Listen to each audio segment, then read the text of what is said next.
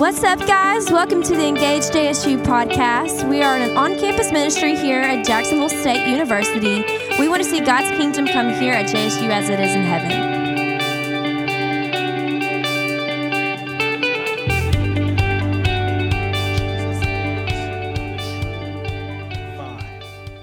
From John chapter 15, verses 1 through 11.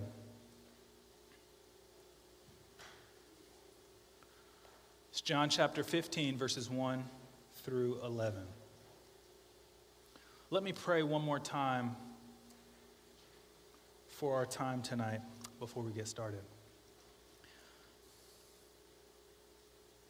Dear Father, I pray that tonight as we open your word, as we hear from you, Father, that you would inflame our hearts to live for you.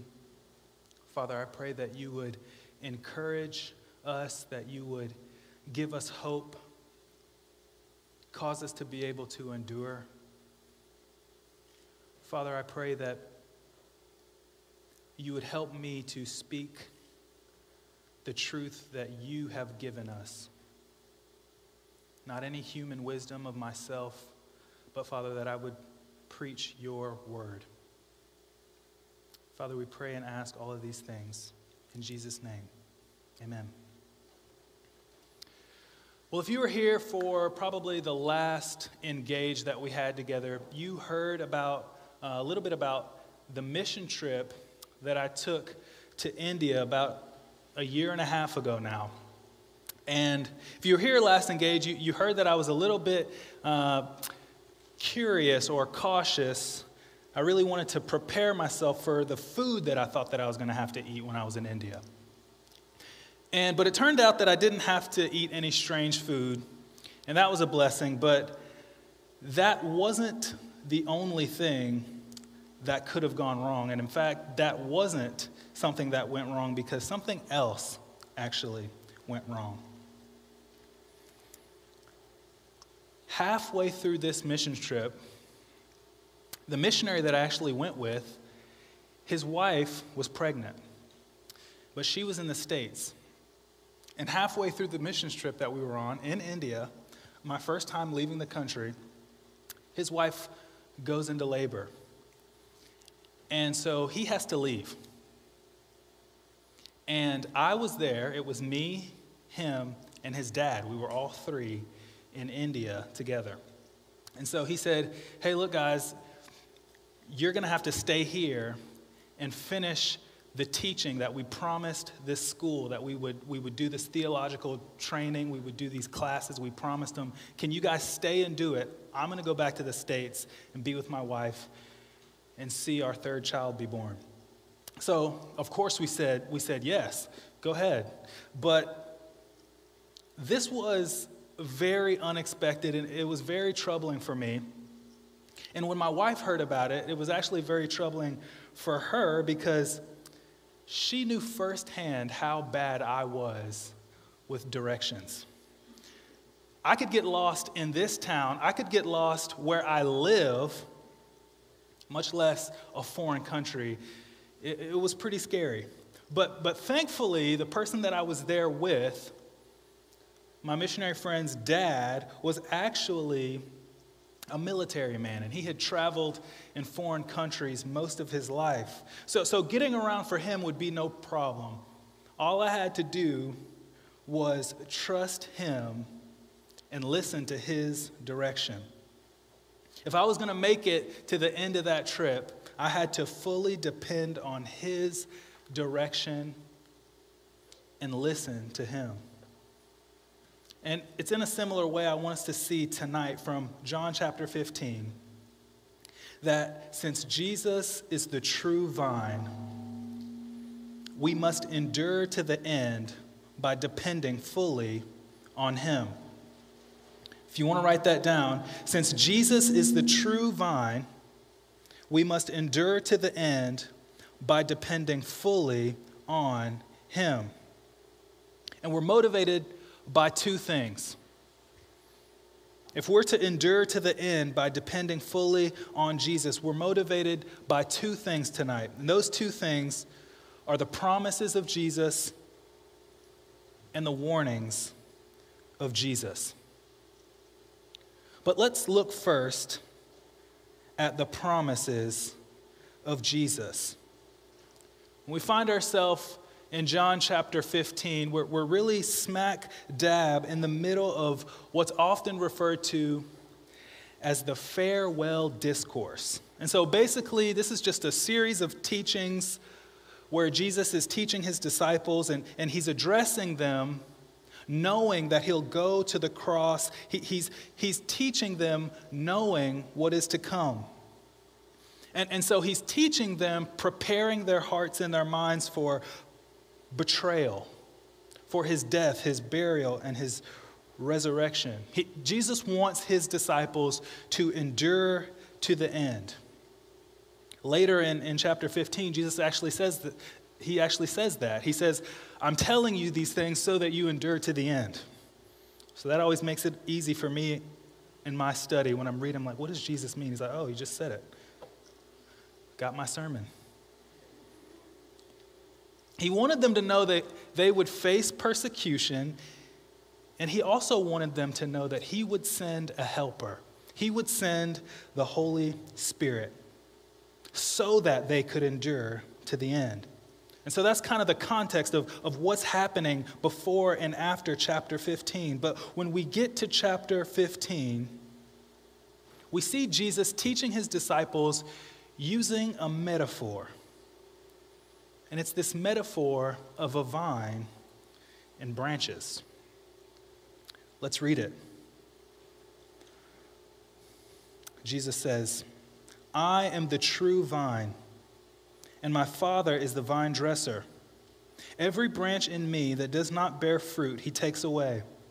And every branch that does not that does bear fruit, he prunes, that it may bear more fruit. Already you are clean because of the word I have spoken to you. Abide in me, and I in you. As the branch cannot bear fruit by itself unless it abides in the vine, neither can you unless you abide in me.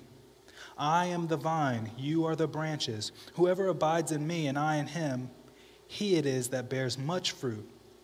For apart from me, you can do nothing. If anyone does not abide in me, he is thrown away like a branch and withers. And the branches are gathered, thrown into the fire, and burned. If you abide in me, and my words abide in you, ask whatever you wish and it will be done for you. By this my Father is glorified, that you bear much fruit, and so prove to be my disciples. As the Father has loved me, so have I loved you. Abide in my love. If you keep my commandments, you will abide in my love, just as I have kept my Father's commandments and abide in his love. These things I have spoken to you that my joy may be in you, and that your joy may be full. So, at the beginning of chapter 15, in the beginning of verse 1, we actually see the structure of the metaphor, right? Jesus tells us that he is the true vine and his father is the vine dresser. And we'll come back to what Jesus means by him being the true vine, but for now, just know that he's setting himself up as the vine and his father as the vine dresser.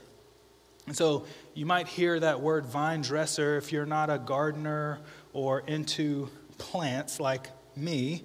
You might wonder, what is a vine dresser? But we see it in verse 2. This is what the vine dresser does. Every branch in me that does not bear fruit, he takes away. And every branch that does bear fruit, he prunes, that it may bear more fruit. So, so we have the structure here. We have the vine and the vine dresser. Jesus is the true vine. But then we see in verses 4 and 5 that the disciples of Christ are to abide in Christ, the true vine, because the disciples in this metaphor are the branches. We know that Jesus is, is speaking to his disciples and, and not a crowd because he says that you are already clean. So he's, he's speaking to his followers, those that have received his message, that have received forgiveness. To them, Jesus says, abide. But what, what exactly does it mean to abide, right? We, have got this metaphor. Okay, I'm like a branch, Jesus is the vine, but what does it mean to abide in him? If we keep going, we, we see Jesus explain it. Whoever abides in me and I in him, he it is that bears much fruit, for apart from me you can do nothing. So, through the context of what Jesus is saying, we can understand that abiding in Jesus is a continual dependence on Him for life and endurance. But we can't stop there because Jesus doesn't stop there. Because Jesus also doesn't just explain what abiding is, he also explains what happens when we abide in him first part of verse 5, we see that it leads to fruit. Jesus says, Whoever abides in me and I in him, it is he that bears much fruit. So then the question comes to mind if we're the branches, he's the vine, we produce fruit, what is the fruit? Well, Jesus says that the, the fruit here is evidence of being born again. It's evidence of being attached to the true vine. If you're attached to the true vine, you'll have fruit, and that fruit serves as evidence that you're attached to it. But if we keep going, verse 8 says, By this my Father is glorified, that you bear much fruit, and so prove to be my disciples. So again, Jesus spells it out for us. But then Jesus get even Jesus gets even more specific. He says that, that the fruit is evidence, but if we look at what the fruit looks like, it's keeping the commandments of Jesus. And then the commandments of Jesus are summed up in one word, and that's love. Verse 10 says, If you keep my commandments, you will abide in my love, just as I have kept my Father's commandments and abide in his love. But just when you think that maybe the metaphor stops there, Jesus is done, it, it doesn't stop there. Because Jesus also tells us what the fruit leads to. And this is where, if we're thinking about the promises that should motivate us to endure to the end. These are the promises that we're motivated by. Verse 7 says, If you abide in me and my words abide in you, ask whatever you wish, and it will be done for you. And this is actually a repeated idea from, from chapter 14. If you flipped over, you would see Jesus say, Whatever you ask in my name, this I will do, that the Father may be glorified in the Son. If you ask me anything in my name, I will do it. But this first promise of Jesus, it, it kind of poses an issue for us, right? Verses like this can, can be taken out of context, but also within our experience of praying to God for things and, and not receiving them. Well, what does Jesus mean here? If I pray for a Lamborghini, I get it. But I think if we look at it in the context of the whole Bible, we, we understand what Jesus is really saying here. So, so really quickly, I'm going to read you a couple of verses from elsewhere so that we can take this idea that Jesus is telling us, that Jesus is promising us, we can take it to heart. 1 John chapter 5 verse 14. Don't have to turn there, but you can maybe write down the reference. It says this, and this is the confidence that we have toward him, that if we ask anything according to his will, he hears us. And if we know that He hears us in whatever we ask, we know that we have the requests that we have asked of Him. So, first, we have to know that what Jesus is saying is also in the context of the will of God the Father. But James 4, chapter 3, helps us to rule out another kind of ask. It says this You ask and you do not receive because you ask wrongly to spend it on your passions. So if you ask in greed, that, that, that's not what Jesus is talking about here. 2 Peter chapter 3 verse 9 says, "The Lord is not slow to fulfill his promise as some count slowness, but is patient toward you, not wishing that any should perish, but that all should reach repentance." So, in God's timing and in His will, not in your greed, you're given what you ask. You see, here we're saying that because of Jesus' place before the throne of God the Father, next to Him, seated at His right hand, because of who Jesus is, and that He's gathered us in to his family through his death on the cross, we have access to the throne of God. Our, our, prayers make it to the ears of God the Father because of who Jesus is. Jesus promises our prayers are heard because of the access he grants us, and they're answered if we abide in him. But secondly, the second promise we see that we have from Jesus is that if we have fruit, it actually leads to pruning. Verse 2, Jesus says, Every branch in me that does not bear fruit, he takes away. And every branch that does bear fruit, he prunes, that it may bear more fruit. Well, just like the vine dresser, you might not know exactly what pruning is. You're not allowed to quote Wikipedia in your college papers, but I can quote Wikipedia whenever I want. So Wikipedia says this pruning is the selective removal of certain parts of a plant, such as branches, buds, or roots. The practice entails targeted removal of diseased, damaged, dead, non productive, structurally unsound, or otherwise unwanted tissue from crop and landscape plants.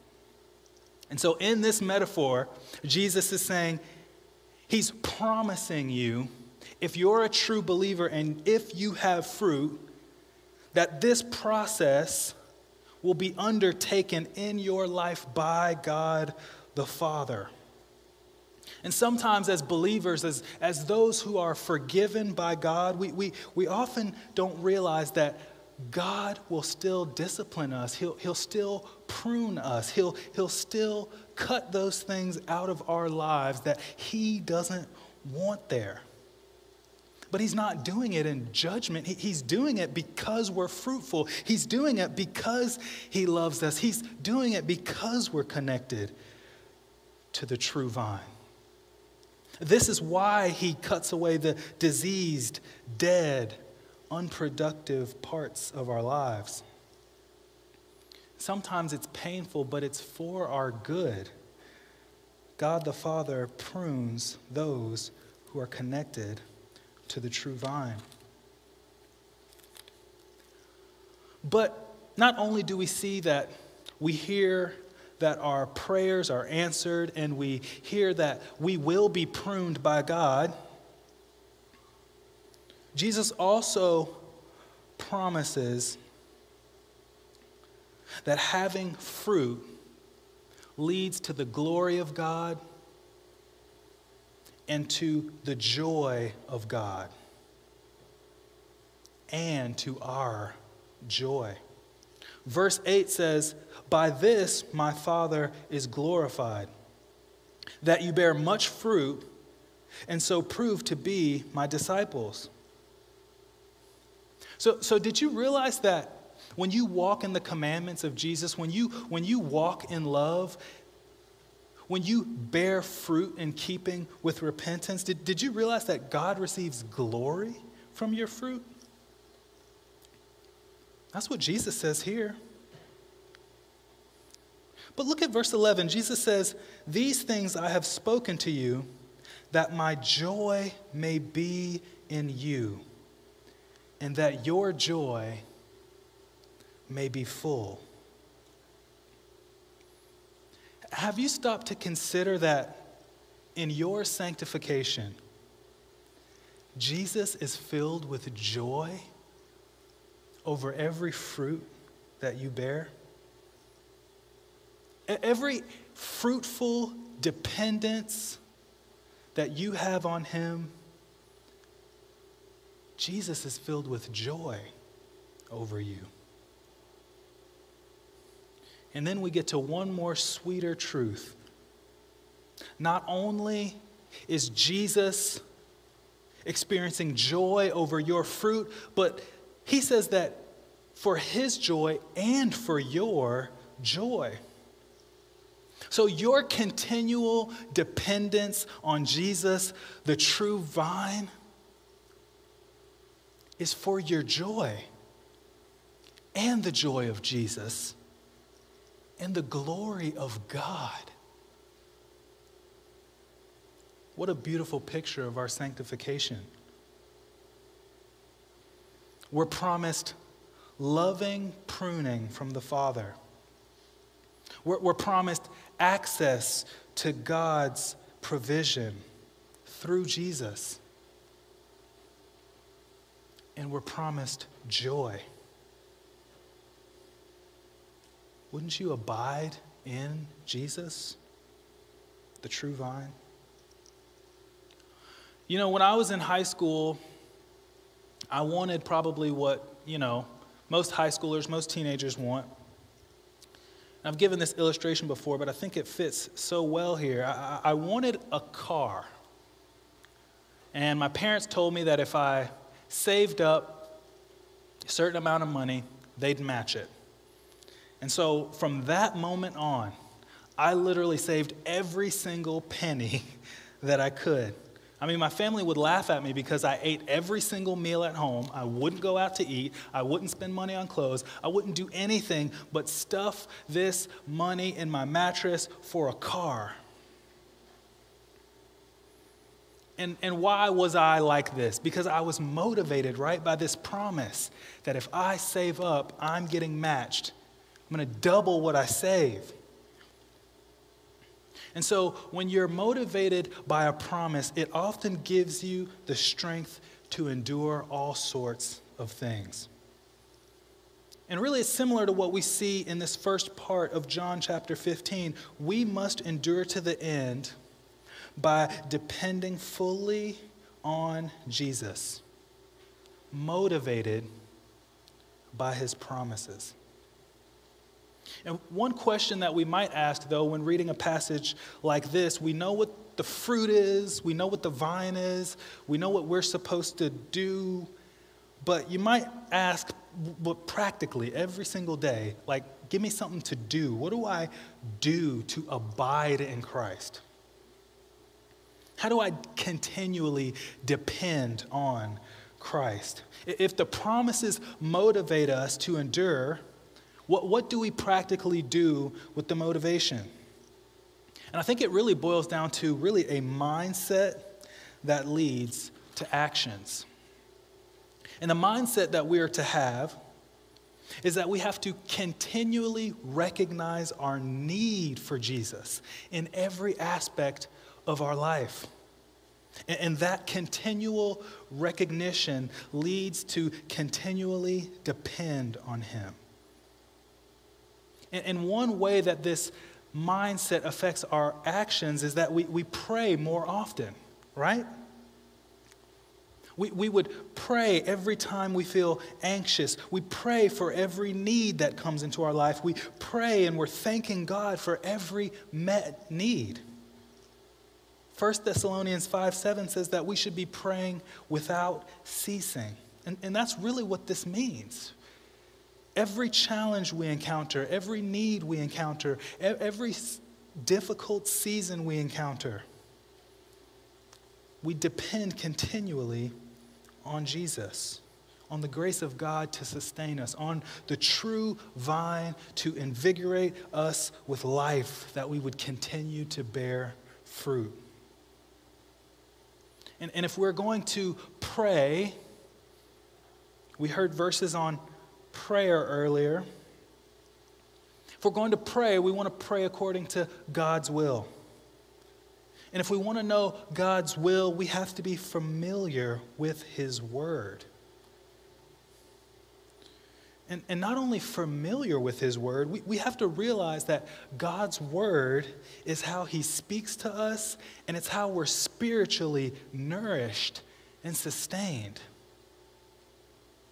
To be familiar with and fed by the Word of God, something amazing has to happen. We have to actually read it, right? We have to read God's word if we want to continually abide in Christ. And listen, I am the type of guy who will get excited about anything for a week and then forget about it. So I understand how hard it is to really discipline yourself to continually read God's word. But, but if I could just offer you a tip, just find a time in your day, maybe when you're mindlessly scrolling Maybe when you're on break at work, maybe it's before you do anything, maybe it's at the very end of the day. For me, if I waited to the end of the day, I would, I would fall asleep. I wouldn't be able to, I wouldn't be able to do it. But just try to find a time during your day, during your week, where you can regularly read your Bible and pray. It's really simple, but over the course of your lifetime, it will change your life. And it's a practical way to abide in Christ, don't we depend on Him for everything? Would we not read His words? But the second thing I want us to see is not only do we endure to the end by abiding in Christ, motivated by His promises, but we also endure to the end, abiding in Christ, also motivated by his warnings. See, it wouldn't be faithful to only focus on the promises in this passage. Because in the very first verse, we see Jesus say, Every branch in me that does not bear fruit, he takes away. More strongly, Jesus says,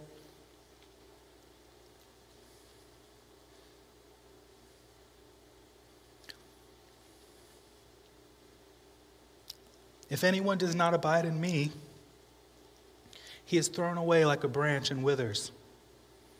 And the branches are gathered, thrown into the fire, and burned. And so we notice here that th- these warnings, they, they, they seem to be given to two distinct groups of people. Jesus says, Every branch that is in me that does not bear fruit, he takes away.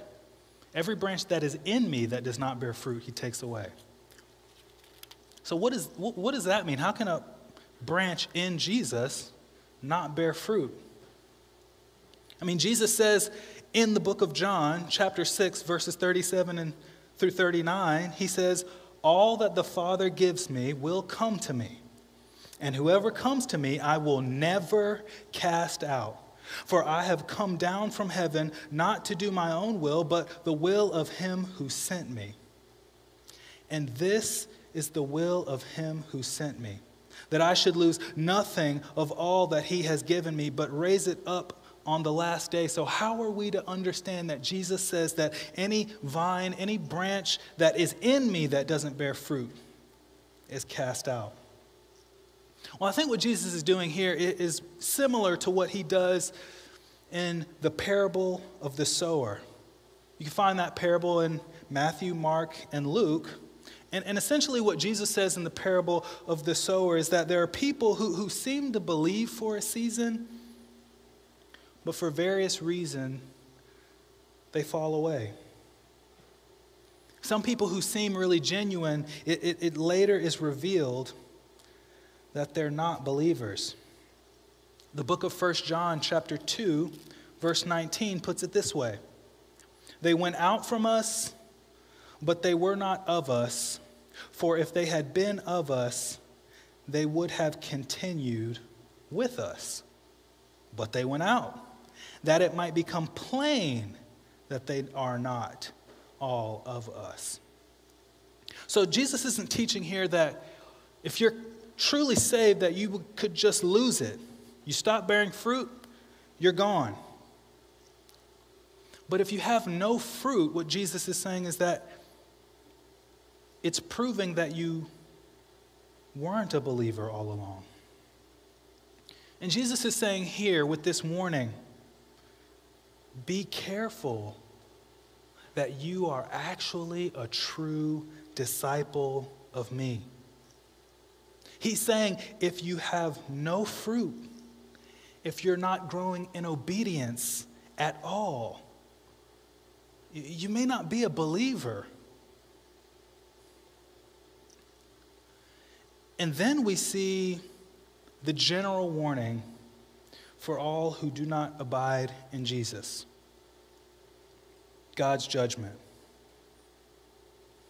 They're thrown away, the branch withers, the branches are gathered, and they're thrown in the fire.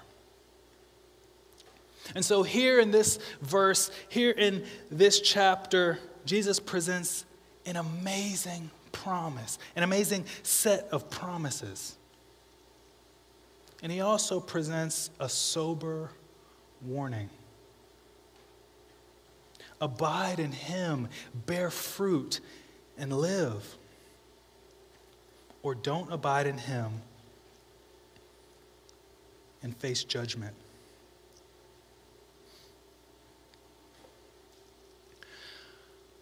Have you ever seen one of those electrical fences?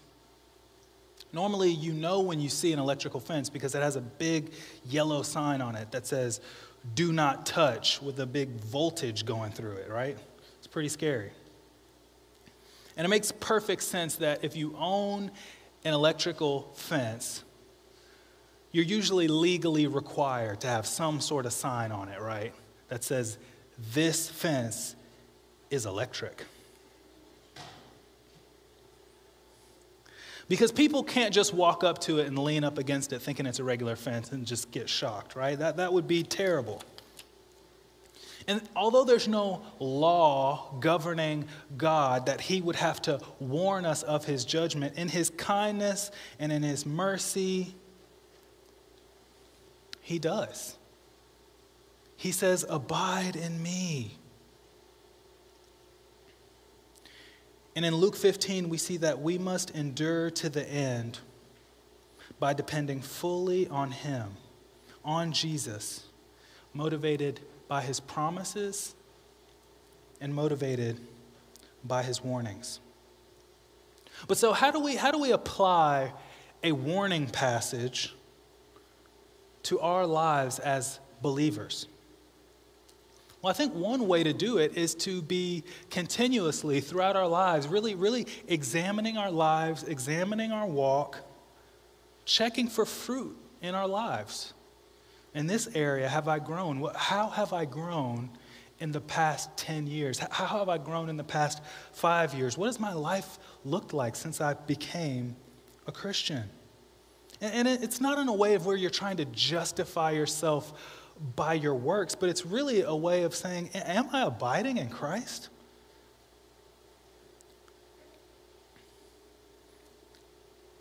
Are you more mature as a believer than when you first believed? I mean, one thing Jesus emphasizes to his disciples over and over again in the Gospels is this idea of fruit, good fruit coming from a good tree it's just evidence. It's not what saves you, it's evidence of your salvation.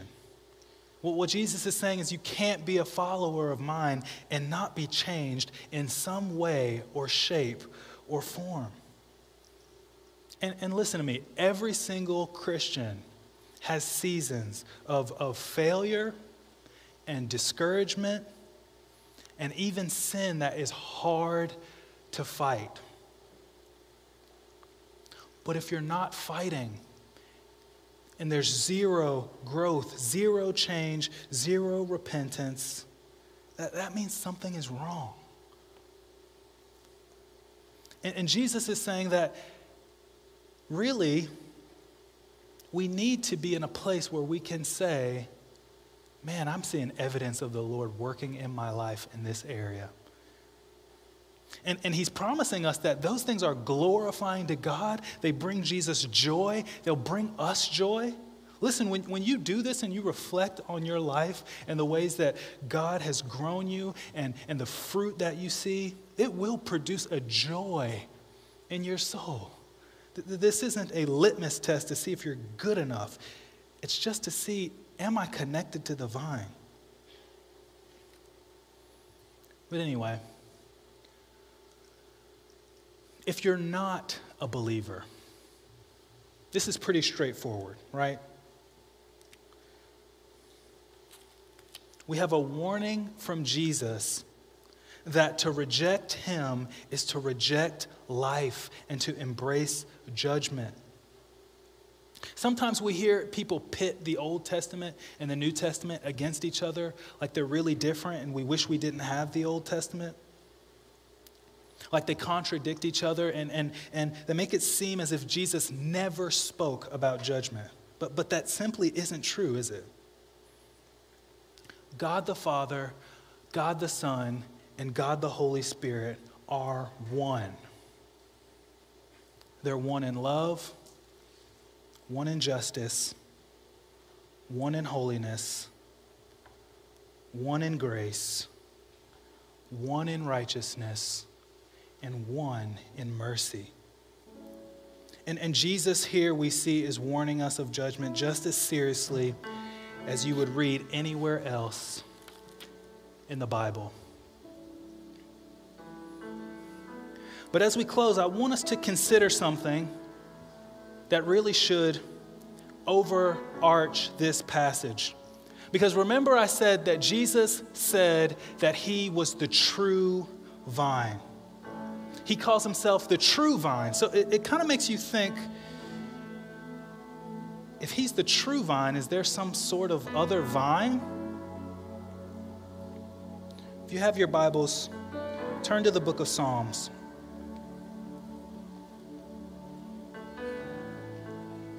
Psalm chapter 80.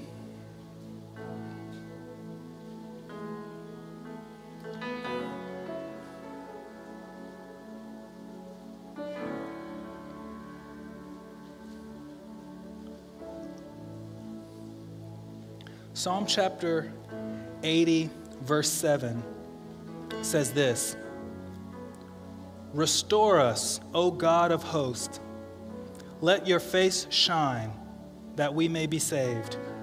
You brought a vine out of Egypt. You drove out the nations and planted it. You cleared the ground for it. It took deep root and filled the land.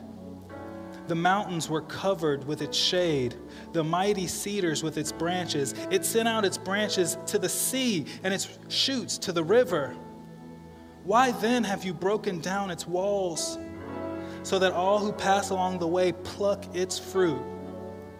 The boar from the forest ravages it, and all that move in the field feed on it. Turn again, O God of hosts. Look down from heaven and see. Have regard for this vine, the stock that your right hand planted, and for the son whom you have made strong for yourself. They have burned it with fire, they have cut it down. May they perish at the rebuke of your face. But let your hand be on the man of your right hand, the Son of Man whom you have made strong for yourself. Then we shall not turn back from you. Give us life, and we will call upon your name. Restore us, O Lord God of hosts. Let your face shine, that we may be saved. And so in Psalm 80, we see that the vine that was rejected was Israel, because Israel had forsaken their God.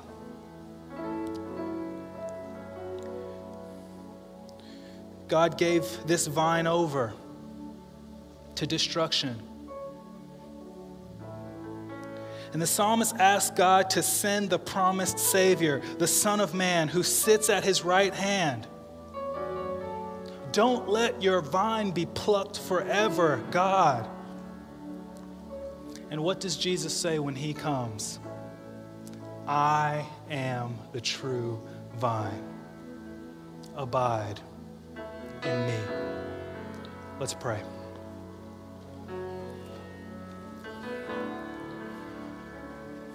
Dear Father, thank you for providing your Son,